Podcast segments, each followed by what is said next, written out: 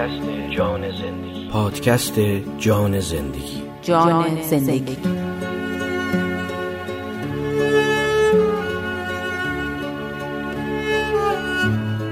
استدلال قوی.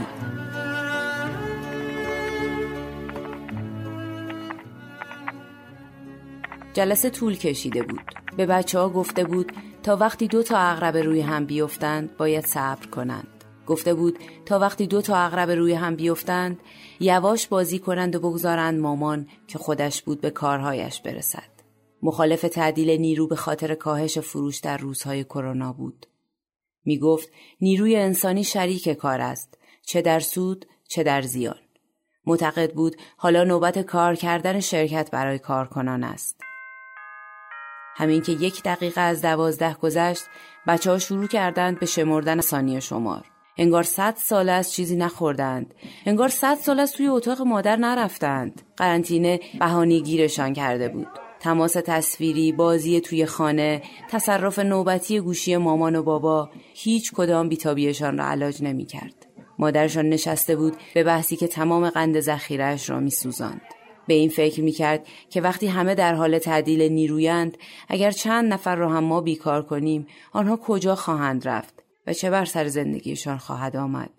به این فکر میکرد که شعله گاز را به اندازه کافی کم کرده است که غذای بچه‌ها نسوزد یا نه.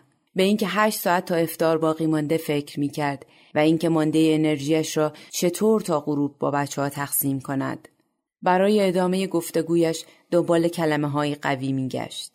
کلمات با آواهایی کشیده از در اتاق سرازیر شدند. مامانی گشنمونه.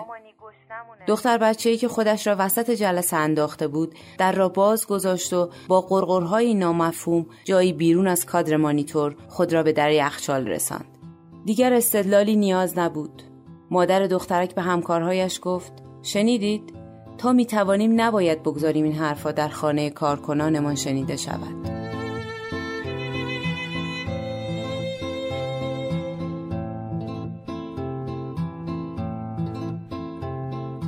شما قصه استدلال قوی را شنیدید به نویسندگی محمدعلی بدری، صدای آرزو ندرلو و تنظیم رادیویی میثم عبدی.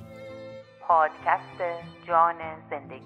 پادکست جان زندگی به سفارش اداره کل بانوان معاونت امور اجتماعی و فرهنگی شهرداری تهران آماده شده است.